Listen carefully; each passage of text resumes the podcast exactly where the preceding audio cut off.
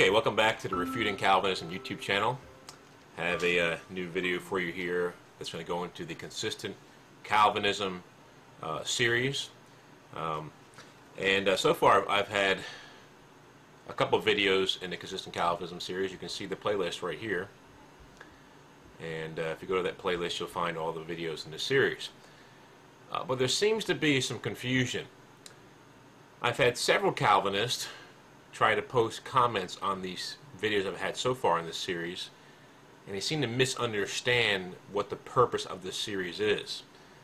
They'll say, "Oh, you don't know what Calvinism teaches. You need to read the, uh, you know, the Westminster Confession of Faith. You need to read the Canons of Dort. Uh, you know, and, and, each Calvinist is defining Calvinism uh, with different uh, sources, whether it's by what James White says or John MacArthur says or what the Westminster Convention, uh, Confession of Faith says, or what the canons of Dort what they say, or or what Calvin himself said, or what Zwingli said. Um, but one thing I, I, think they're not understanding is, is they're accusing me of strawmanning their position. Consistent Calvinism, this series, is built and engaged to uh, helping Calvinists and non-Calvinists, or people who are considering Calvinism, to see what the logical conclusions of Calvinism would be. Um, and unfortunately, most Calvinists, people who call themselves Calvinists or Reformed or people who believe in the doctrines of grace, uh, most of them are not consistent, logically speaking. And um, since I believe God's the author of logic, He gives us logic. We're to use logic when it comes to theology.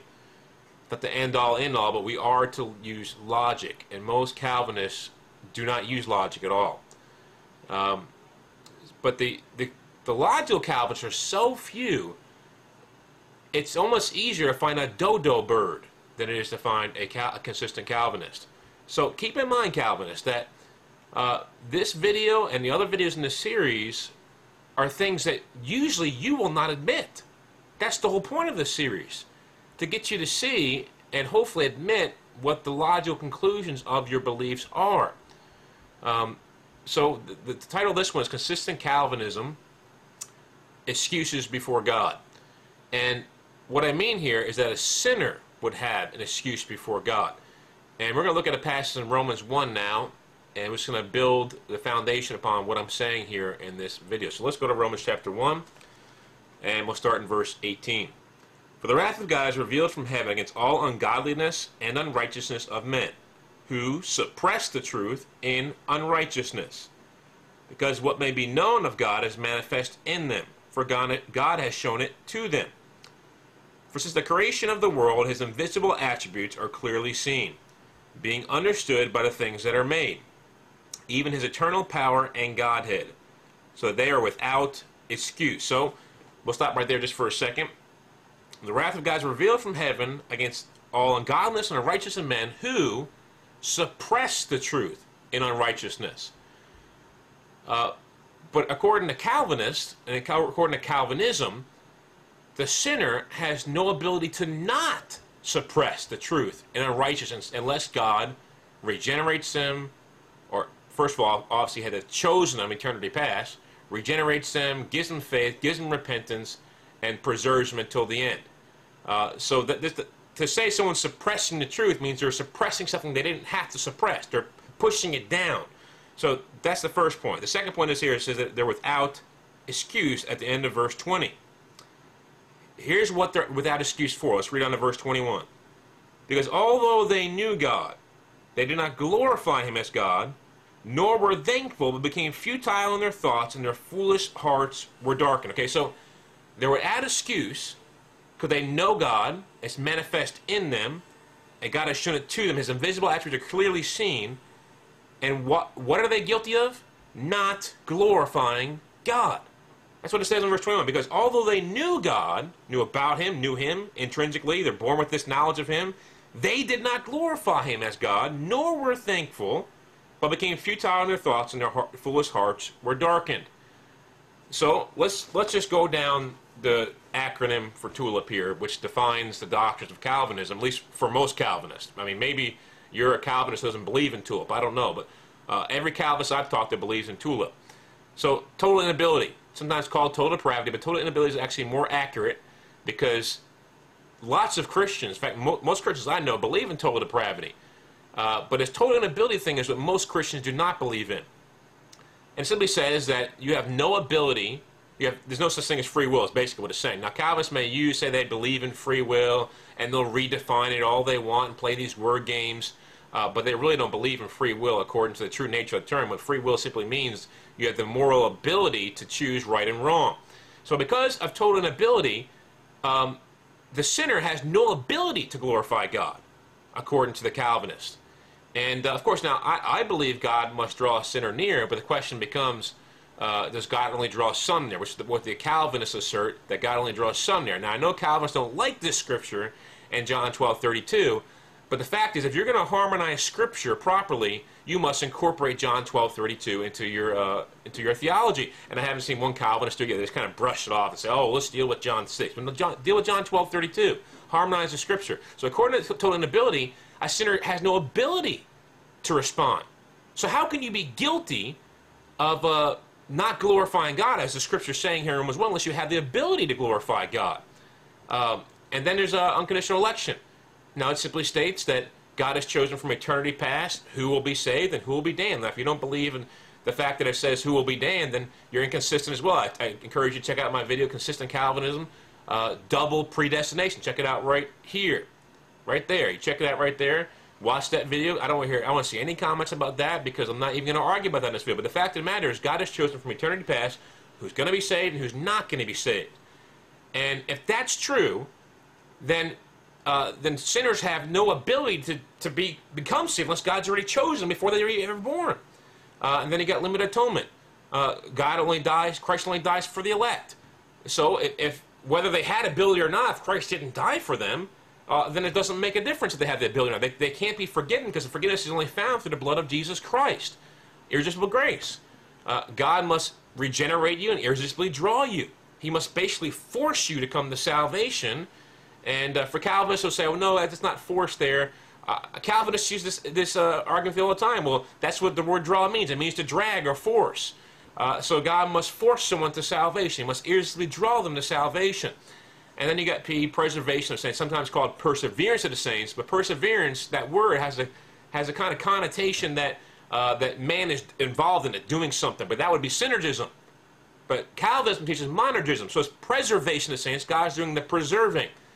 So, let me give you a hypothetical throne room uh, or judgment seat, judgment day situation between the Calvinist God and a sinner. God says to the sinner, sinner, why didn't you glorify me? Why didn't you give me thanks? He says, well, well, God, T, you, you didn't give me the ability to respond. I, I was totally unable to respond. In fact, that's the way you created me. I mean, maybe maybe it goes back to Adam and Eve. Maybe it was their fault. Maybe you made Adam and Eve fall. I don't know. Depending on what kind of Calvinist you are.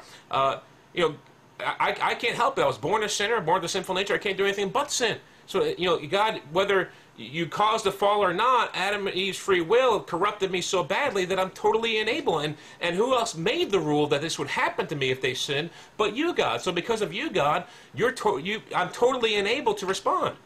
Uh, and God says, Oh, okay. Would you like to continue? Yeah, and, plus, unconditional election, uh, you didn't choose me. I mean, if you didn't choose me, how is it my fault? How is it my fault that I didn't come to you, God? And God says, oh, okay, would you like to continue? Yeah, I mean, limited atonement, you sent Christ to die on the cross. Uh, John 3.16, he says, uh, God, for you love the world, but we all know the world means elect there, right? I mean, it's got to mean elect because you because Christ didn't die for all. Because all the scriptures say that Christ only died for the many. So he didn't die for me. It doesn't matter if you pick me or not. I can't be saved.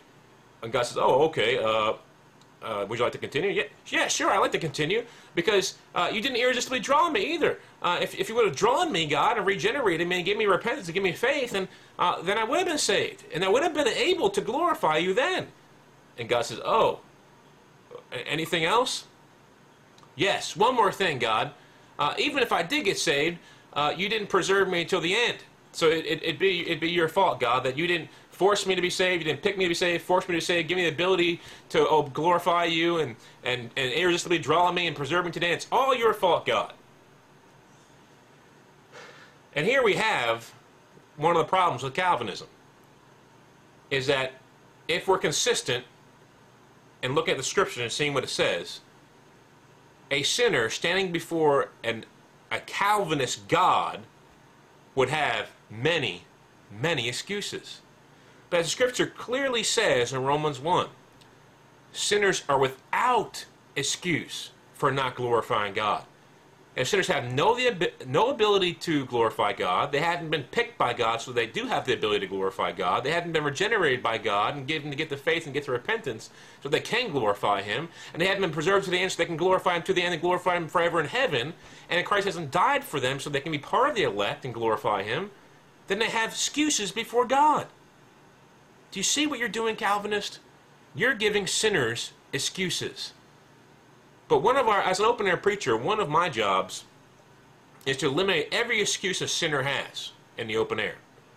So they stand empty handed with nothing but to say, Have mercy on me, God, a sinner.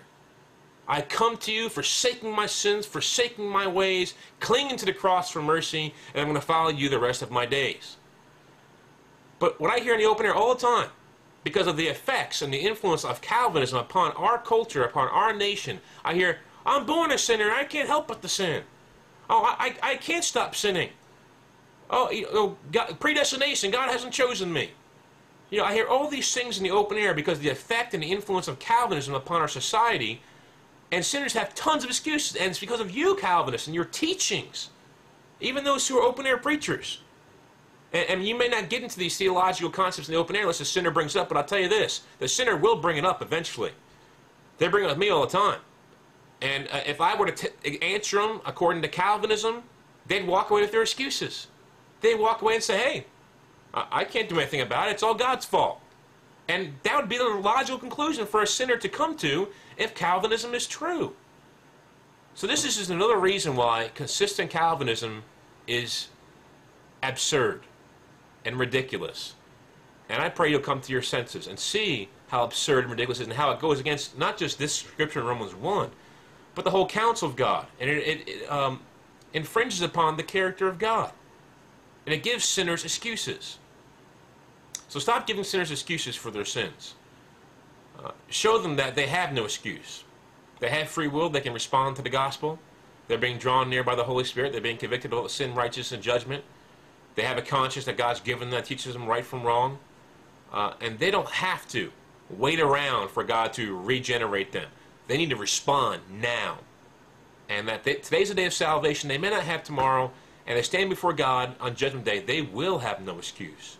Because God is giving them the opportunity they need to respond.